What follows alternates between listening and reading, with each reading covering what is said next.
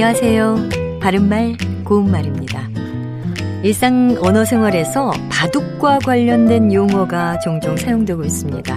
그래서 오늘은 그중 몇 가지 말씀드리려고 하는데요. 먼저, 초읽기라는 표현이 있습니다.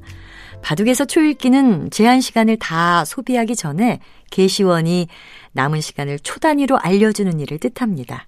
또 이 말은 어떤 일이 시간상 급박한 상태를 비유적으로 이르기도 하는데요.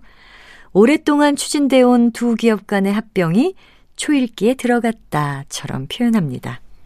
또 이번 인사는 구조조정을 위한 포석이라는 것이 중론이다. 이 예문에서 포석은 앞날을 위해 미리 손을 써 준비함을 뜻하고요. 바둑에서는 중반전에 유리하도록 초반에 중요한 자리를 찾아서 돌을 버려 놓는 일을 의미합니다. 그리고 바둑에서 패착은 그 자리에 돌을 놓는 바람에 결국 그 판에서 지게 된 나쁜 수를 가리킵니다. 우리 일상에서도 패착이라는 표현을 쓸 수 있는데 예를 들어 뒤늦게 사업에 뛰어든 것이 패착이었다라고 하면 이때는 결정적인 잘못을 뜻할 수 있습니다. 스스로 한 행동이 결국은 자신에게 불리한 결과를 가져오게 될 때 보통 자충수를 두다란 표현도 쓰는데요. 자충수 역시 원래 바둑 용어고요.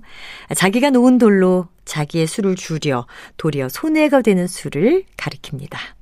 바른말 고운말 아나운서 변희영이었습니다.